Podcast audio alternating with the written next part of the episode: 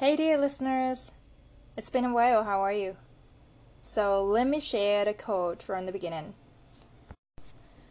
There will be a day, sometime in a new future, when this guide will not have to be published. That is when we as a race will have equal rights and privileges in the United States.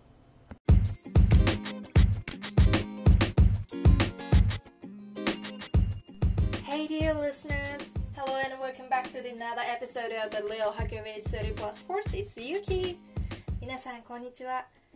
H34 等身大のリアルハックにようこそ。ホストのゆきです。このポッドキャストでは34歳の私が東京でキャリアガールをしながら感じた人間関係のこと恋愛のことライフスタイルのことャリアのことなどなどについてのリアルハックを皆さんにシェアしていきたいと思いますそれでは今日も Here we go!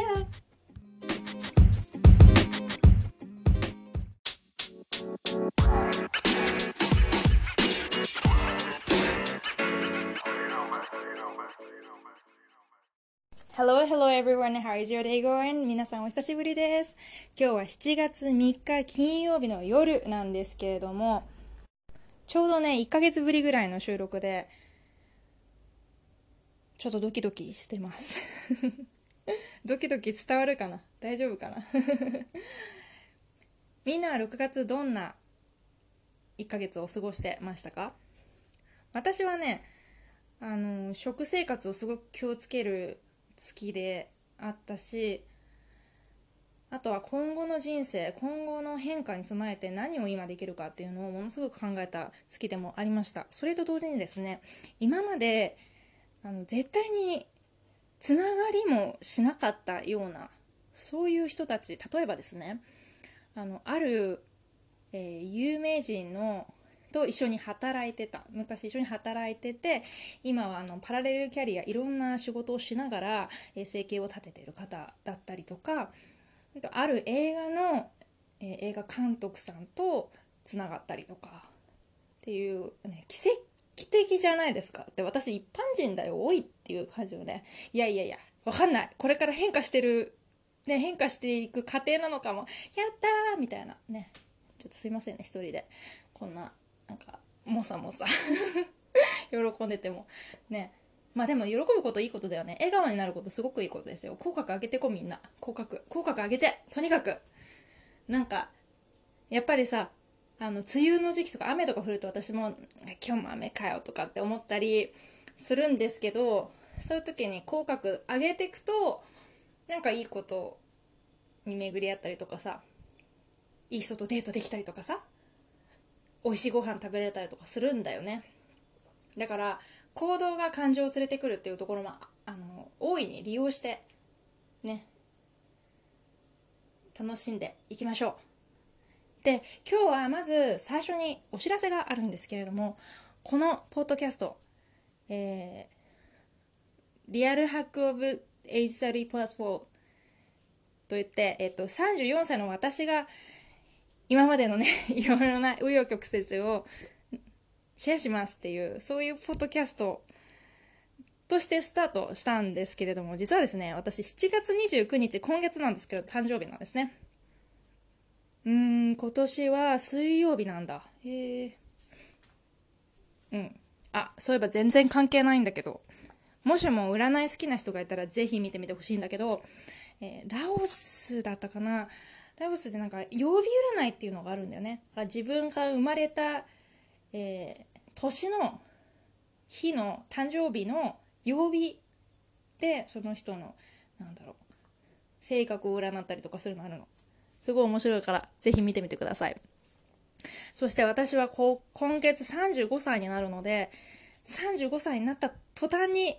なんか34って数字もね、ちょっとね、ずっとね、引き継ぎながら続けてるのもなと思って、6月はあの、新しい企画をずっと考えてました。で、ちょっとあの変わったことをしていこうかなと思ってるので、ぜひ皆さん楽しみにしててくださいね。前回のエピソードの終わりに恋愛 VS 社会っていう話をちらっとしたんですけれども、もうね、結構前の話だからもう一回します まず恋愛っていうのは与え合うもので社会っていうのは要求したり交換したりするそういった、え要素を持つものだという話をしました。これなんでかなってずっと考えたりとか私調べたりとかずっとしてきたんだけどあの与え合うとかさ譲渡するって見返りを求めないんだよね。ねもう綺麗事言ってるこいつって思うでしょ。私も思います。自分で言ってて思っててどうすんだって話なんだけどえそうなんですよ。恋愛ってねあのー、恋愛って2回言っちゃった。親子の愛情と少し似ているものがあって、まあ、似て非なるものではあるんですけれども考え方としてはそういうものです。無条件に愛を与える。もう与えたものは帰ってこようが来まいがお構いなし。でもってえー、交換もあるんですね。え、嘘でしょ？さっき社会っていうのは要求したりとか交換したりとかするもので恋愛は譲渡するって言ったじゃんって思った方。はいそうなんですよ。恋愛においての交換っていうのは、えー、まあいくつか概念としてね考え方あるのかもしれないんだけれども私が思うに、えー、恋愛におけるえリレーションシップビルディングっていうのかなにおける交換というのはエネルギーの交換というのがあります。わかる？何を言っているか。そう、えっ、ー、とですね、あの、18金ですけど、もう18金とかじゃないよね。あの、エネルギーの交換というのは、えー、男女間の営みのことですよ。皆さん。粘膜での接触。これがね、エネルギーの交換になります。うん。でもさ、それって循環を作るものなので、あの、要求してね、はい、どうぞっていう風なものではないんですよね。だからまあ社会とは対極にあるっていう風な話なんだけど、このね、譲渡する、与え合う、エネルギーの交換をする、これでね、何があの深まると思いますか？何だと思う？これすることによって。これはね、仲間との共存を生んだりとかあと絆ですね。仲間との絆というものが求められそして生まれるというこういうサイクルになっているんですね。ちなみに日本っていうのはえー、いろいろな言葉がありますよ。日本語って奥深いですよね。中国から来た、えー、漢字を使い、えー、ひらがなカタカナもありかなりあの手にオが難しいとかねよく私外国人の友達によく言われたりとか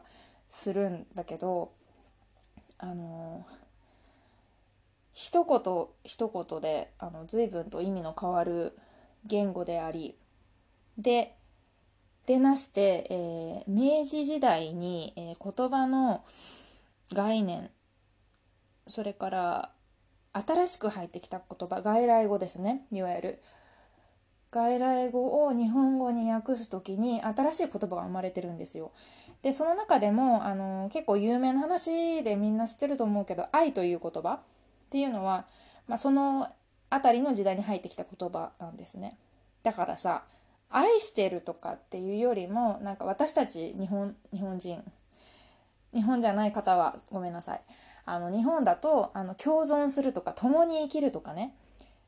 絆をえー、感じるとか絆が感じられる関係絆を作っていくとかそういう言葉の方がしっくりきませんか？ね。あの平安時代とかさ奈良時代とか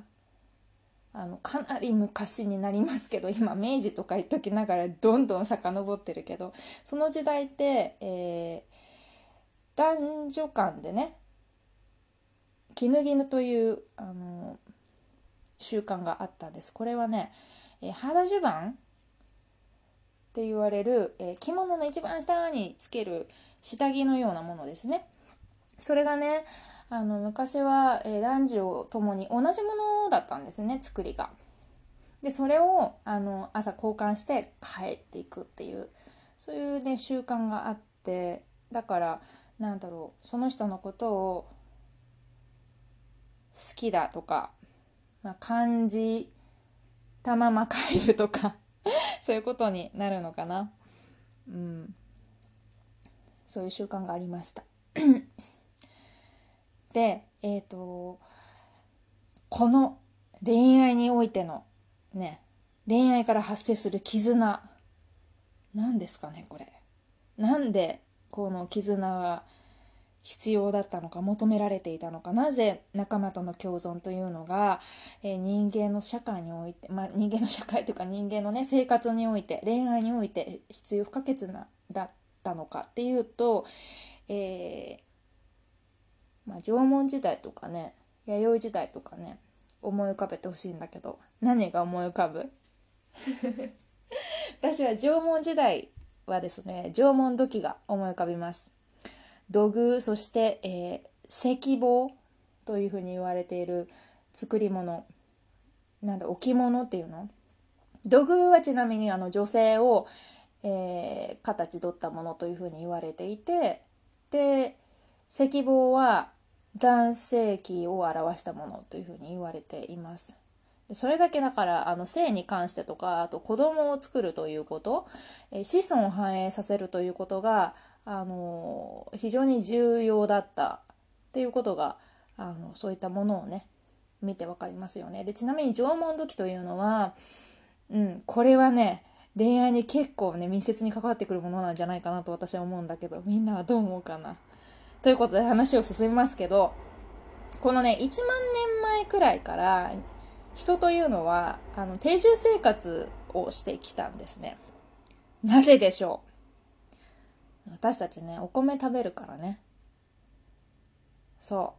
う。前はあの遊牧民族みたいにさこっち行ったりあっち行ったりしてあの食料を確保して生きていく。っていうのがスタンダードだったんですけど、まあ、この辺りからあの定住生活の作業をしなくてはならないよね。稲刈りとかだってさあのお米だって今日まいて明日出てくるものじゃないので年間通して、えー、お世話をしていかなければならない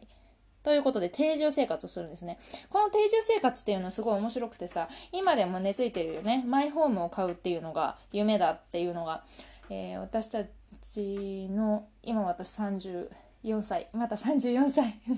もうすぐ35。えっ、ー、とですね、私たちの、まあ、かける2倍ぐらいするとそうなるんじゃないかな。高度成長期くらいにあの活躍されてた方とかはからねその時代に生きてた人たちは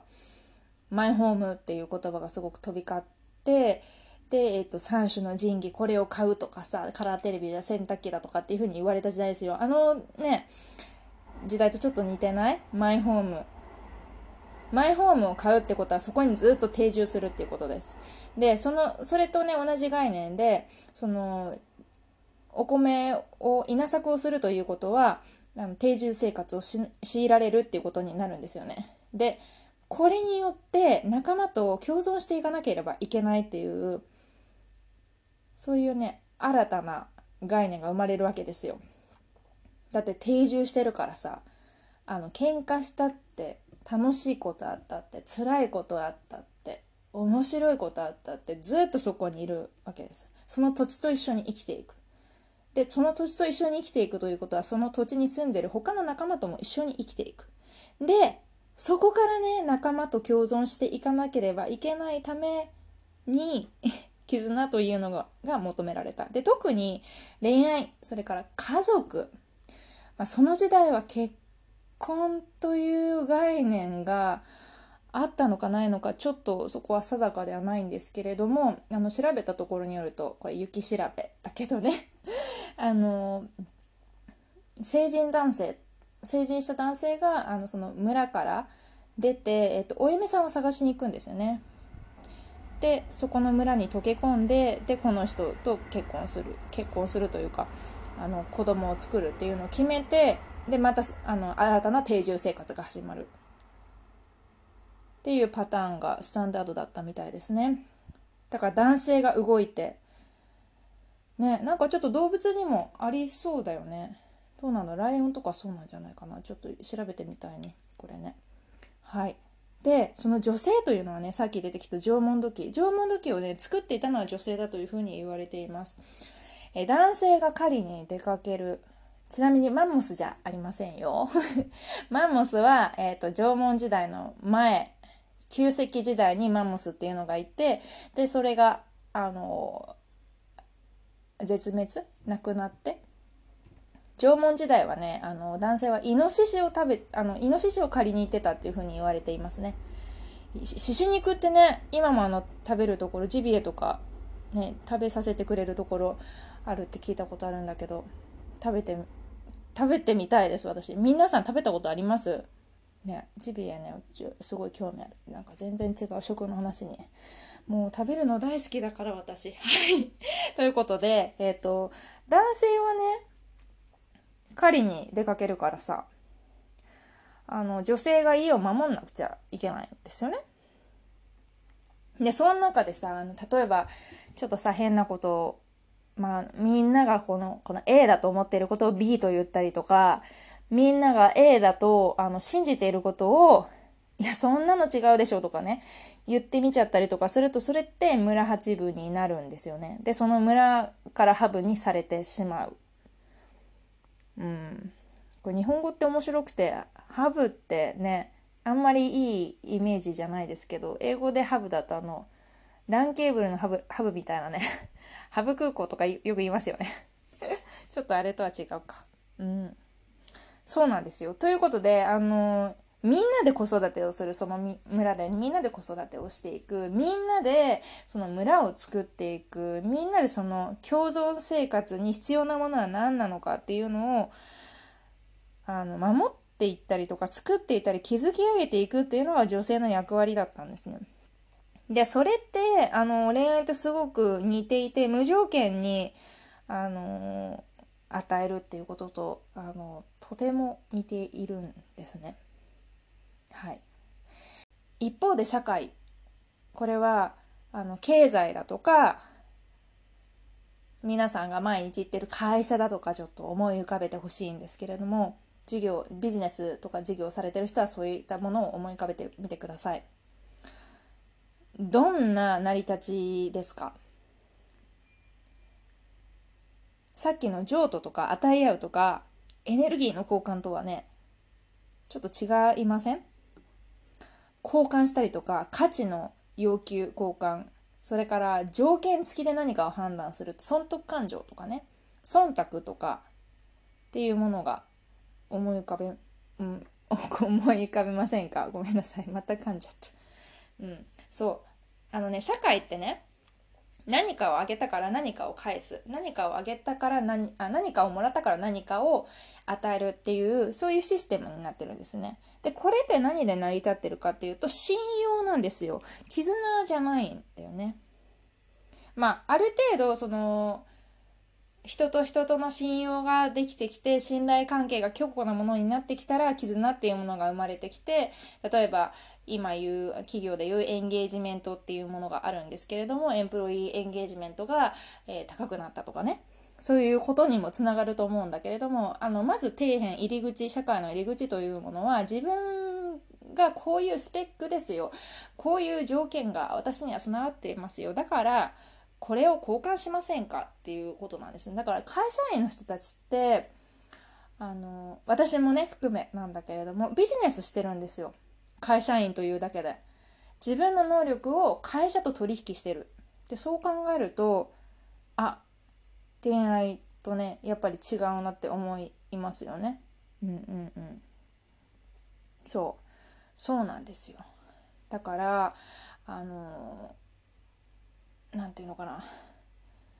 ちょっと男性性が強いっていうのかな。お金を作るためにどんな努力どんな能力を献上してくれますかっていう、うん、ことになるんですよね。でそれによって評価される。これが社会です。ということでこれ概念的にねなんかベラベラと長く喋ってしまったんですけれどもだから社会でね人に対して要求したりとかさこう交換するとかこの人あのうちの会社で働いてくれたらあのきっと活躍するだろうなとかっていうふうに見込んで採用したりとかさ。っていうことを恋愛に当てはめてやってしまうとこれはね条件付きの恋愛になってしまうんですね。この人私の、えー、こと好きだから好きになってあげるとかこの人私に何かをくれるから恋愛してもいいかなとかねなんか思い当たることありますか？私はいっぱいありますよ。ただね、恋愛で寝踏みしたりとかっていうのは、今までに経験したことはないんだけれども、自分の弱さから、あ、くれるから、じゃあ、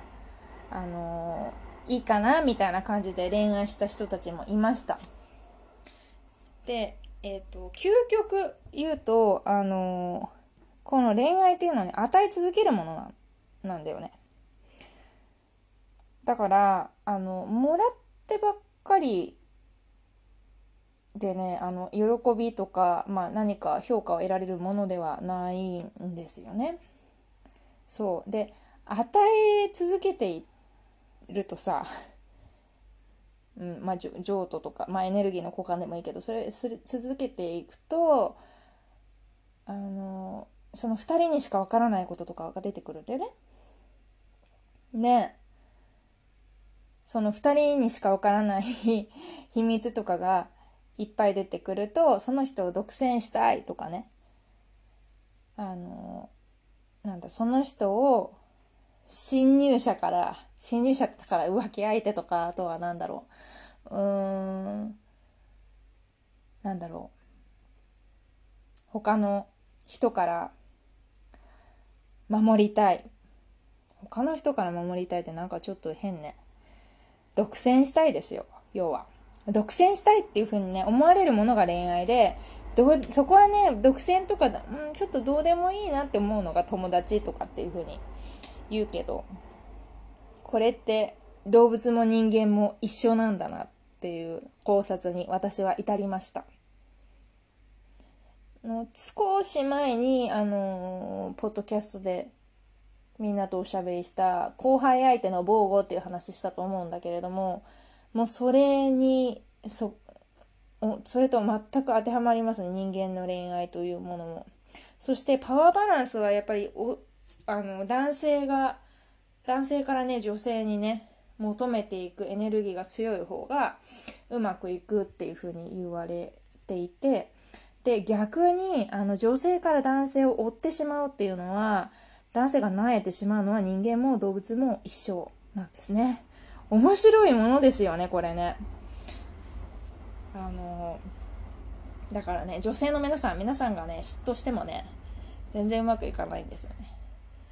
言いながら、私も自戒を込めて今言いましたけど、そう、あの、男性というのは、あの、女性から、まあ、ちょっと、もうちょっと踏み込んだ話すると、女性からエネルギーをもらって生きてるので、うん、テリトリーを必死に守るわけですよ。でそこから、ね、一緒に住んだりとか一緒に子供を育てたりとかして絆が深まり家族になっていくっていうことなんだけど、うん、今なんかさ社会で活躍している女性があの恋愛にすごく悩んでいるとかってね本になったりブログでいっぱい書いてたりとかする人いるんだけど社会で求められているものと恋愛で求められているものが違うんだもんしょうがないじゃんって思いません？そしてそれをね誰も教えてくれないんだからねそこになんかまんまとハマってしまうのも仕方がないと思うんですよね。ただこのロジックというのはうーんなんだろう。型があるよね。社会でさほら要求されるもの例えば仕事で要求されているものこのレベルのものをいついつまでにこういうふうに出してくださいっていうふうに言われているものとそれで評価されるっていうものに対して恋愛というのはその人の感情とかさその人の気分雰囲気。あちょっとこの今日なんか怒ってそう。今日なんか悲しそう。今日すごい嬉しそう。とかそういうさ雰囲気とか気分とかその人のあの、まあ、第三者に見せるオーラとかで相手の反応が変わっていくねそういったなんか無条件なものなわけなんですよね。はい。ということで、今日は恋愛と社会っていうのは求められているものが違うよ。恋愛は情と与えるエネルギーの交換に対して社会というのは、え要求されるもの、価値の交換をするもの、変換するもので信用で成り立っているという話をしました。恋愛においてね、やっぱり、あの1年前、一、また言えなくなっちゃったごめんなさい。1万年前からの定住社会とか、そういった生活、えー、き絆が求められてきたことだとかが、こんなにも、あの、人間が生活していく上で、恋愛に結びついてるものだとは、私もすごくびっくりなんですけれども、これについてね、もう少し、あの、次回のエピソードでは、性についても話していこうかなと思います。My selection for today. このコーナーでは、話題の書籍や映画、ホットスポット、面白い雑貨などについて紹介していきます。今日ご紹介するのは、第76回ゴールデングローブ賞の最多3部門を受賞したグリーンブックというね、映画について話していきたいと思います。皆さんこの映画って見たことありますか？私はね、これ、日本に、えー、上陸した19年、2019年の3月に2度見に行ったんですけれども、アメリカだと2018年の秋口、カナダもそうかな、に、えー、公開されています。でね、これ、あの、どんな話かというと、1962年、まだ、あの、人種差別というものが色濃く残っている、あの、アメリカの歴史において、えー、北部でね、ホワイトハウスでも、あの、ピアノを披露したことがあるという天才黒人ピアニストのドン・シャーリーさんという方と彼はねドクターって呼ばれてるんですね映画の中で。で、えー、その用心棒として雇われたイタリア系アメリカ人のトニー・リプさんが、えー、グリーンブックという黒人西洋ガードブックを頼りにあえてねあえてその差別の色濃かった南部へコンサートツアーに繰り出すっていうお話になっています。でこれやっぱり旅をしていく話なんですけれども北部から南部にね下っていってでまた北部に帰ってくる時にえクリスマスなわけなんだけれどもこれね旅の終わりに待ち受ける奇跡とはまさかの実はっていうことで公式ホームページにも書いてあるんですけれども今日はなぜこの映画を紹介しようっていうふうに思ったかというとですねすっごい偶然なんですけれどもちょっとねこのことを考えてたんですね。グリーンブックのことを考えてたんですね。で私これ2回見に行ったんですけど ちょっとねこれはあの まあもうねちょっと笑い話なのかな。ちょっとちょっと多すぎますね私ね。えっ、ー、と1度目はアメリカ人のあの当時付き合ってた人と見に行きました。で2度目は母と見に行ったんですけどうん。やっぱり背景っていうのかな。アメリカでこういうことが行われててこういううーん今ね考えると何それっていう恐ろしいことが当たり前だった時代にこんな物語があったっ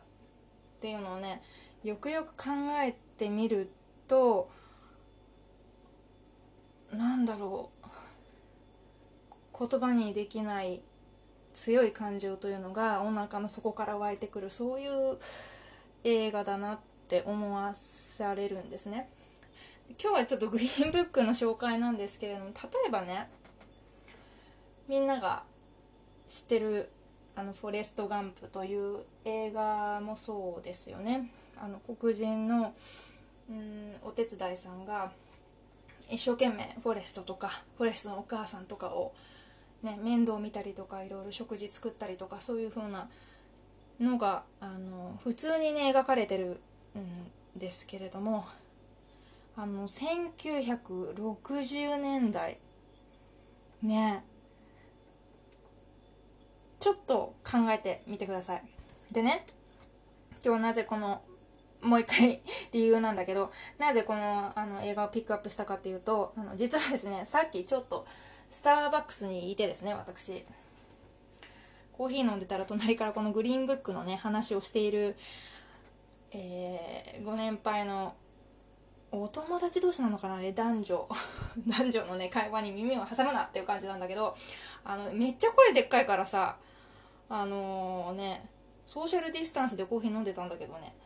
聞こえてきたんで、おおちょっとそれは違うぞっていうのがあったんで、まあ、そこではね、言わなかったんだけど、うーん、皆さんとちょっとシェアしたいなっていうふうに思ったので、グリーンブックから、ある人、ある夫妻のことを、えー、今日はシェアしたいなと思います。でね、一番 私が、ああ、グリーンブックのこと話そうっていうふうに思ったきっかけというのがですね、その人たちが、グリーンブックってね、ブラックブックじゃないんだよ。グリーンブックっていうね、本があったんだよっていう風にその二人は話してたんだけど、いや違うからみたいな で、ね、ちょっとあの、ボタンがあったらピコーンって押したかったんですけど、このブリグリーンブックというのをね、作った人がいるんですね。これは、えっ、ー、と、グリーンさんという方が、グリーン夫妻という方たちがね、作ってるのでグリーンブックって言うんですね。1936年から1966年まで発行されていた、えー、ビクター・ヒューゴ・グリーンさんと、えー、奥様のアルマさんという方が書いたからグリーンブックなわけなんですね。で、彼は、えー、ブラックアメリカンなんですね。で、もともとは、あの黒人のあのドライバーのためのえー、グリーンブックっていう風に書かれてたんですけど後に、えー、黒人の旅行者のためのグリーンブックっていう風にあに解明されています。でこの1936年から1966年ってえー、ちょうどですねあのジム・クローフォーっていうね法律が適用されていた時とあの被るんですよ時期が。ジム・クローフォーというのは1876年から1964年頃にかけて存在した人種差別的内容を含むアメリカ合衆国、えー、南部諸州の州法の総称ということでこれ今私ウィキペディアをさんあの参照をさせていただいているんですけれどもこれはね一言で言ってしまいますと黒人の公民権の実質的な剥奪のために存在した恐ろしい法律です。私もアメリカ史をあの今もなおあの学んでいる最中であるんですけどこの時代ってあのアメリカの黒人奴隷問題というものがねあの北部と南部で扱い方っていうか考え方が全く違ったんですね。違ったというふうに言われています。本当のところは私その時代に生きてたわけじゃないので分かんないんだけど北部はねあの資本主義経済で発達していてあの産業資本家とかさ銀行家の人が、まあ、基盤にいてで、貿易も保護貿易をしましょうとかね、奴隷制には反対です。で、中央集権、連邦主義を貫きましょうっていう政治体制を持っていました。で、これはね、共和党ですね。今の、えー、大統領も共和党ですよね、アメリカ。で、南部。じゃあ一方南部ってじゃあどうだったのよっていう。ね、このグリーンブックの映画で旅をする南部なんですけどこの頃は、えー、コットン・キンタムっていう言葉を聞いたことある人も多いんじゃないでしょうか。綿花プランテーションでね経済が成り立っていました。特にディープサウスっていうふうに言われていたルイジアナ州。ブリトニー・スピアーズも出身地でそこだっけ。彼女は白人だけどね。えーとそうなんですよ。だから、まあ、綿花のねあのプランテーションを持ってるからプランターっていうふうに言われているあの農園の、まあ、地主みたいな人が、えー、経済基盤を持っててで自由貿易をしなしましょう。奴隷制は賛成です。で、えー、政治もなんかあの集権主義でやってください。で民主党がねあの政党であの支持する人が多かったっていうそういうあの歴史的背景があります。でねこの北部南部って言うけど、まあ、アメリカ広いからさ51州ですよねアメリカって。あれ違った？50州 ?51 州だよね。で当時このアッパーサウスっていう風に言われてる7州と、えー、ローアサウスっていう風に言われてる。アッパーサウスっていうのはあのまあ分かる分かるね 私説明するまでもなくあの南部の中の上の方。でえっ、ー、とロアサウスはあの南部の中でも、えー、元南の方のことを言います。でそのうちのあの低南低南部っていうのはロアサウスのうちにうちあのサウスカロライナ州ジョージア州アラバマ州ミシシッピ州ルイジアナ州をディープサウスっていう風に言ってた。そうです。でねまああのこのロアサウスディープサウスも含めなんだけどこれ奴隷人口がいずれも40%を超えてたっていうふうに当時言われていますね。うん。1790年には90年には70万人ぐらいだった。奴隷がうん1860年なのでえっ、ー、とこのジムクロー法が適用される10年くらい前にはもう6倍近くに膨れ上がってたっていうふうに言われています。ね、それが1800年代、1800年代の後半からね、ジムクロー法っていうのが存在し始め、はびこるわけなんだけど、そこから4年まで続くんだよね。で1960年ってさ日本は何してたかっていうとあの高度成長期ですよ。いわゆるカラーテレビだとかね。NHK のさあの連続テレビ小説だっけ。えっとあのテレビあんまりよく見ないから。そうそうそう。連続テレビ小説ね。放送されたりとかさ。うん。あと鈴鹿サーキットができたりとかさ。なんかそういう時代ですよね。大河ドラマが始まったりままたなんかテレビのネタですいませんね。で東京オリンピック開催。東京オリンピック開催としてよ。ジムクロー4やってたって。ちょっとどういうことっていう話でね。またあの話の方向が変な風に行き過ぎなんだけどえー、今ね今アメリカで、まあ、今年ですか？2020年バージョンとして起こっているブラック・ライブズ・マターという運動活動っていうのかな？ムーブメント。でこれもあのこれのことを考えながらねこの「グリーンブック」という映画を見ると、まあ、感慨深いものがあるんじゃないかなというふうに思います。私は一番あの衝撃的だったのはうん差別の話もねこの映画の中では出てくるんだけれどもこの映画を放映した直後に、えー、まあ、いつまでたっても黒人の映画に白人が、うん、なんかスポットライトを浴びながら登場するのはいかがなものかっていうね書書評があったのを見た時にああそうかっていうふうに思いました。やっぱりあの白人からの目線っていうふうに思う方もいるんだなって思ったしあとは、まあ、こういう問題っていうのはもう話してるとキリがないしね。かといってなんかうん誰かが誰かスーパーマンみたいな人が来て 一気に問題を解決しますってそういう問題でもないです。みんなで変えていかなきゃいけない問題だと思うんですね。うん。それで ちょっと話がね雲行きがまたこんな風になってしまったんですけれどもうん。あの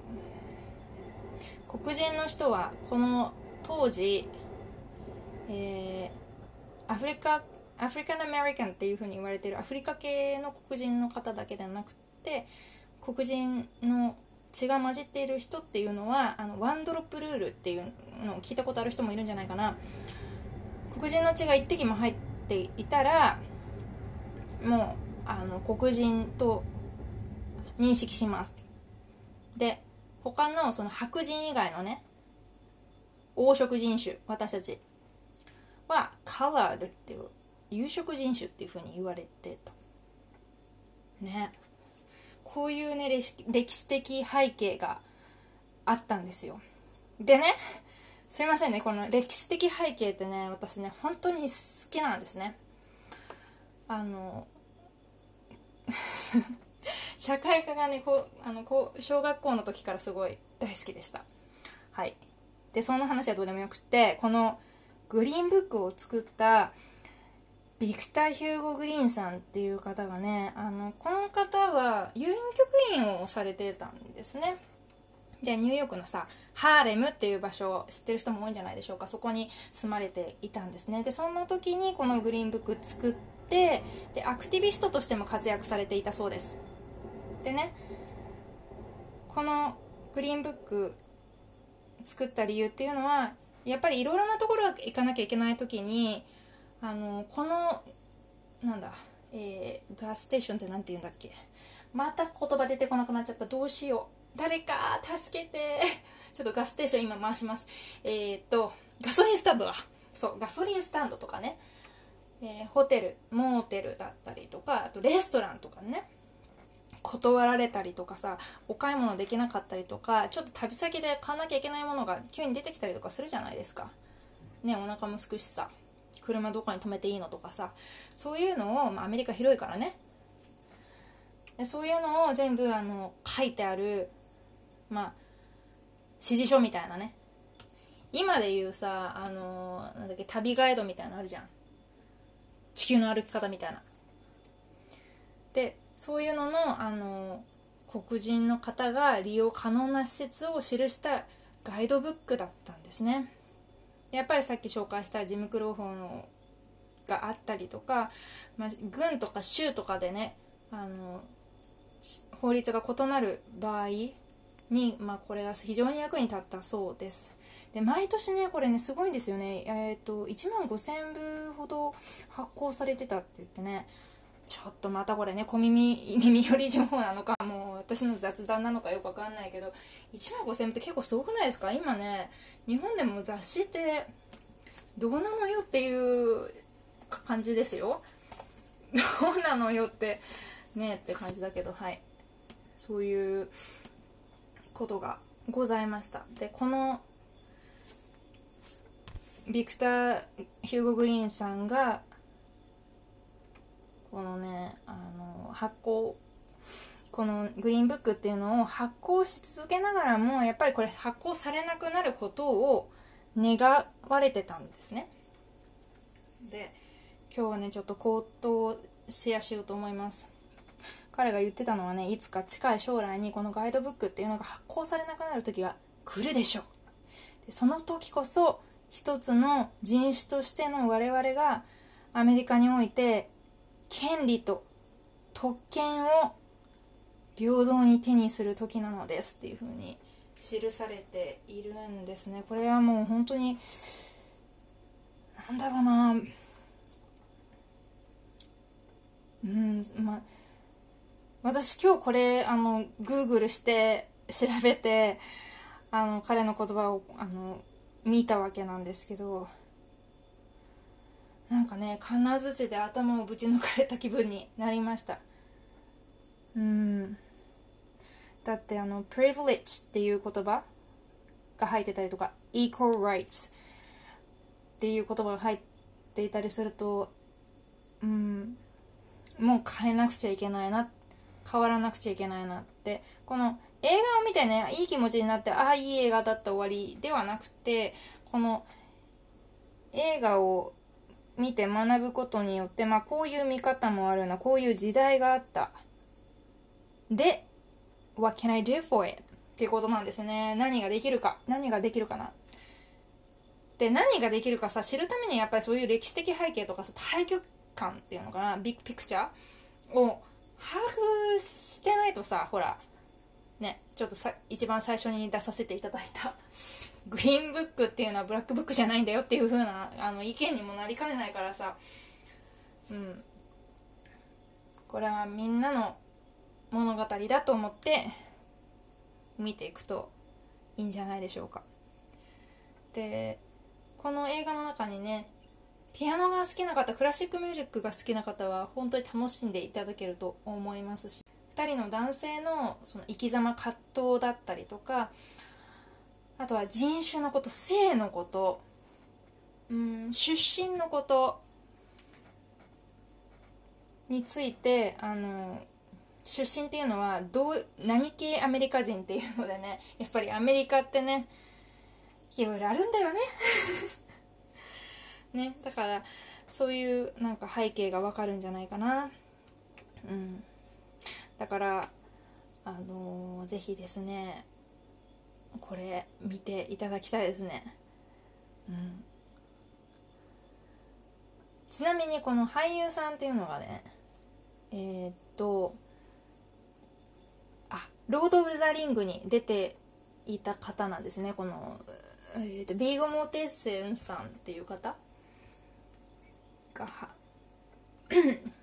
演じられていますので、ね、これ見る時は、えー、ぜひハンカチを2枚持って今映画館じゃないかもしれないけどあのネットフリックスとかみんななんだろうアマゾンプライムとかで見るのかな？うん、ハンカチ2枚持ってあのぜひ見ていただけるといいなって思います。でめちゃくちゃ爆笑するところもあるからさ。ね。見てみてください。ということで今日はねちょっとこんなグタグタになっちゃったんだけれどもグリーンブックについて映画についてと、え本物のグリーンブックとはということ、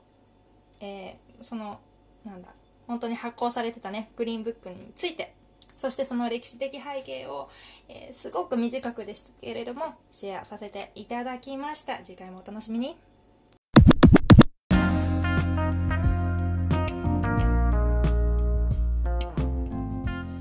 ことで今回も恋愛の話私の近況の話お知らせそれからグリーンブックの話とねまたいろいろな方向にねどちらかってねはちゃめちゃでそして盛りだくさんというねエピソードになりました。皆さんお聴きいただきまして本当に最後までねお付き合いいただいてありがとうございますいつも。はい。今回はあの収録も1ヶ月くらいあの押したし今ねお話ししているのもあの最後これはあの別撮りで収録してるんですけれども1.5ヶ月ぶりぐらいのあの発信になるので本当にお待たせして、ね、心配してくださる方もいらっしゃって本当にありがたいなと思っております。個別でメッセージいただいた方本当にありがとうございました。はい。本当にねだから本当に本当にってねもう2回も言ったらもうダメじゃんって感じなんだけどあの先月はマジで忙しくてもういつ寝ていつ起きてたのかよくわからない。ちょっと危ない人だけど。あのそんな状態でどうしようどうしようワーキャーってしてたんですけどこのように私も今爆走していて楽しくてですねいろんなことを考えてこの2020年の下期始まってるけどね。7月からね12月に向けてやりたいことあの叶えたいこと届けたいこといっぱいございますんで、えー、これからもどうぞよろしくお願いします。さてさてそういえばさあの7月といえばみんな7月といえば何何が思い浮かぶ？私はね。7月1日まずねカナダで知ってる？カナダでカナダの国記念日で、多分ね州とかあとは住んでるところによって違うと思うんですけれどもあの私の、えー、友人の多くが住んでいるアルバータ州のエドモントンという場所では、えー、公園でねパンケーキを食べてお祝いするんですねカナダデーを。さなんかもうあの炎天下ではないけど炎天下かな7月って。結構ねみんななんか4月とかからあのノースリーブなんですよね。なんか冬とかもね行くとめちゃくちゃ寒いのにあのコートの下ノースリーブとか結構普通だからさ。まあノースリーブは普通か。うん。暑いんですよね。日差しが出るとだけどね。そこでねみんなでね持ち寄りでねパンケーキ食べてさ知らない人たちともさあのちょっと話したりとかしてなんか楽しいあの日なわけですよ。でその思い入れがあるでしょパンケーキ。だからさあのこの間デート行った時にあのパンケーキ食べたいってめちゃくちゃ言って私が。はい。本当はねお昼にパンケーキ食べたかったんだけど2軒行ってダメだったからあの、普通にハンバーグとなんだっけ白ワインのランチをしてはあみたいな。なんか でその後なんか帰りまでずっとパンケーキを私は探してあのようやくようやくですよ。あの夜にねちょっとお茶して帰ったっていうお茶してプラスパンケーキ食べて帰ったっていうなんかそういうデートをこの間したんですけれども。ちなみにねあのパンケーキ屋さん私パンケーキ巡りするのすごく好きなんですね。東京だと、えー、おすすめの場所があります。えっ、ー、とね3箇所？3箇所皆さんとシェアしようかな。1箇所目はねビルズっていう場所です。行ったことある人も多いんじゃないでしょうか。ビルズのね銀座店おすすめです。えー、とパンケーキ通のねあの友人がいるんですけれども彼女に教えてもらったらビルズのね本店っていうのがオーストラリアでしょ？で本店のオーストラリアの味に近いのが銀座店なんだって。ビルズってさ確かさ、赤レンガ店とかどこだっけ二子玉川とか横浜とかいろんなとこにあるんだよね。だけど銀座店がおすすめみたい。はい。2番目はえっ、ー、と待って今今名前飛んじゃったわ。2番目のところはじゃあ飛ばします。3番目のおすすめは、えー、代官山蔦屋酒店という場所にね IB プレイスっていうおしゃれなレストランがあります。ここはね朝朝食を昼は昼食を夜はあのお酒も出すあのディナーを、えー、サーブしてるお店です。このねバターミルクパンケーキがすごく好きなんだよね私。たまに食べに行きます。パンケーキをねすっごい美味しそうに食べてる、えー、人を見かけたらそれ私です。はい。2番目忘れちゃった。ごめんなさい。7月といえばそのパンケーキでしょ？あと4日7月4日が独立記念日アメリカの、うん、あとはね私日本人なので、えー、海の日。海の日があります。7月って。で今月はね23日が海の日。で24日がスポーツの日で。で25日26日って土日でお休みなんですね今週か、うん、でそして7月の名物といえば私の誕生日7月29日です。いつもねあの 自分で自分に誕生日プレゼント最近はあの買ってキャーキャーって言いながらお祝いします。みんなは誕生日プレゼント自分に買う場合って何買ってるんだろう？聞きたいな。ね社会人になってから自分に何かプレゼントすることを始めたのね。ね。それねあの私大学生の時に、えー、百貨店でバイトしてたんですけどその時にその当時私が18歳だった時に、えー、新入社員として働いていた方がいたんですけれどもそのそのねお姉さんからあの私こ今年から社会人になったから自分の誕生日とクリスマスはえプレゼントをねちょっと奮発して買うんだっていう風に言っててああそれいいなとかって思ってね。でそのそれをねあのずっとパクり続けやっているというのが 私なんですけど、はい、あの今年はねあのある有名メイクアップアーティストさんの、えー、メイクブラシを買いました。ちょっとお高めだったんだけどなんか、ねめちゃくちゃいいの筆が。はい。これでもっともっと美人になろうって。今からワクワクしてみます。はい。そんな感じなんだけれどもさ7月ももう盛りだくさん。もうもうすぐ終わっちゃう。みんなの7月はどんな感じなのかな？聞きたいな。うん。ところで、えー、一つ質問があります。そうなんです。質問があるんですよ私。それはね何かというとあなたが人間としてこの地球上に存在している特権って何でしょうか？あなただけの特権って。何でしょうか？人間でいる特権って何だと思いますか？っていうのが質問です。何だと思う？これ。これさ人によってさ意見も様々だと思うんですけれども。たまたま数日前に公園を散歩していた時に聞いていたラジオでそういうあの人間っていうのはね特権を備えて生きてるっていうそういう話を聞いてたんだけどそれ聞いた時にあ私って何だろうなって思ってたわけ。一応会社員として、えー、生活しているから生活していてさで私の場合はコミュニケーションスペシャリストという仕事を今しています。これはねステークホルダーの方に対して、えー、言葉を届ける仕事なんですけれども私の場合私の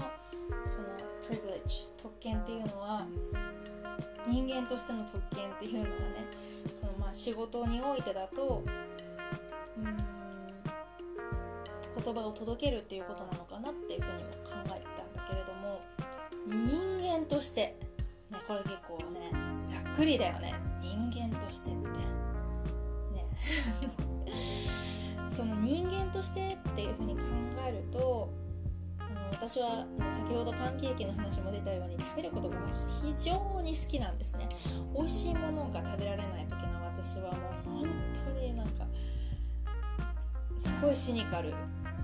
皮肉屋さんみたいになるねって。人に言われたこともあるぐらいまあ機嫌悪いですよ。食べてない時は。でだからそのぐらい食べ物が好き。で食べてるものにもすごくこだわっているし食のことも大好きだし勉強するのも好きだし選ぶのも好きだし。あそうだ。じゃあそういうね言葉を発しない動物とか、まあ、植物もそうだし環境自然についてこういったことについても私はこれから寄り添って、えー、思いを汲み取って、まあそのね、自然の思いを汲み取るなんてそんななんか大層な、まあ、恐れ多いことですけれども